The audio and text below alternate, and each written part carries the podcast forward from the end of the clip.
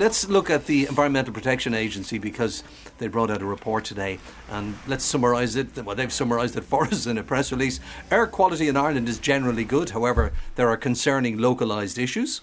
Ireland met all of its EU legal requirements in 2022, but it did not meet the more stringent health based World Health Organization air quality guidelines. Number three, it is estimated that there are approximately 1,300 premature deaths annually in Ireland due to poor air quality from the fine particulate matter, PM 2.5. Finally, the choices we make in how we heat our homes and how we travel directly impact the quality of the air we breathe. Yes, indeed. And what we burn in our fires also does too, like burning coal. But I mean, it's a good story in the sense that I began to sound like the man in, in, in Dawson Street for more years than I care to remember. But when I came up to Dublin first, we had ferociously bad air quality in Dublin City. If you went around in the bus by Trinity College or by um, the Bank of Ireland, there limestone buildings, they were stone black mm. from the soot and the carbon. The soot descended on them and acid rain ate into the actual buildings themselves. They cleaned those up. You'd went around by Merrion Square and you couldn't believe these. I couldn't, coming from the country, that all these houses had enormous amounts of chimney pots in them. And every one of those was a fireplace and every one of those rooms were heated up by burning coal. So the amount of coal, of carbon particles, because that's what smoke is. Smoke is unburned carbon particles.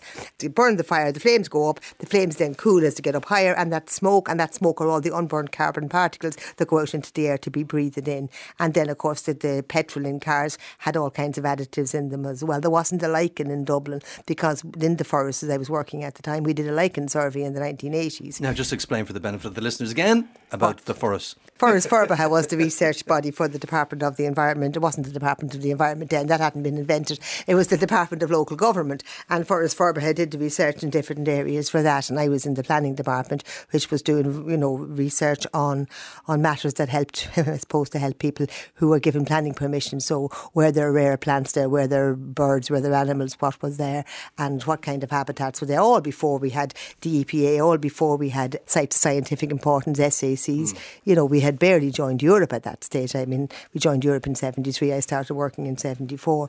But what, what happened was that the, the air quality got worse and worse and worse. Dublin City Council had monitors in and they would physically suck in the air like a big hoover, test it, see what was all the power, what was in it, and then, you know, know how bad it was. And there were European levels that you couldn't exceed. But the, count, the, the local authority, the, the City Council, used to publish all these at the end of the winter in April. So you knew in April what had killed you last December.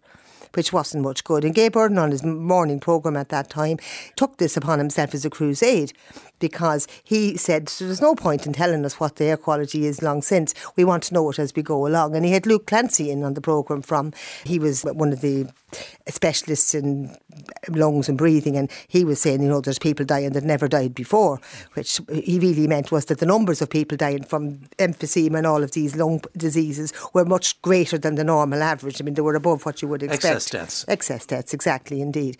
So Foras got in on the act, and I was going round with with secondary school children. They weren't even transition year hadn't happened, fifth year, fifth years, looking at the lichens on trees. Lichens get all their nourishment from the air, they're clean air things. If there's horrible things in the air, the lichens won't survive. They won't survive sulphur dioxide, they won't survive all the smoke. And I found, large areas in the centre of Dublin City with no lichens at all in them. Absolutely none in Ballinteer, interestingly, none in Rathmines, none all the way up as far as Fairview, centre of the city, no lichens on the trees, none. And two things happened after that. First of all, Forest Forba had closed down. And second, oh why? well, it wasn't to do with my air quality survey, actually, no. It was because Charlie Haughey, who was the Taoiseach at the time, decided we were all living beyond our means, we should tighten our belts, and there was cutbacks, and Foras Forbartha, uh, they got rid of that, that was abolished. Dublin Roads Authority were abolished, DMC, there was a whole load of things abolished at the time, so we were abolished. And the other thing that happened was that Mary Harney, who is now taking over these environmental matters from P. Flynn, and people were being asked to change to burn smokeless fuel, and smokeless fuel burned at higher temperature. There were no flames, there was no smoke coming off it. But you can't sell coal in Dublin City. That was what she brought in the law. The only way you could get a bag of coal was to go on the bus out to Bray, where you could buy it and bring it home on the bus. There weren't too many takers coming home with bags of coal on the bus. And with one mighty pound, our hero was free. And the other thing that happened was we changed from the dirty old gas that was made in the gasometer down beside Ringsend, you know, that big gasometer mm. that they built flats in subsequently. That was made from, from coal. To natural gas because we found the gas field off Kinsale and then subsequently off the Corrib. And that was methane, straight methane, and no coal particles, nothing. So the air quality was, we were all converted. We all got converted to the natural gas. People didn't even bother burning the smokeless fuel half the times.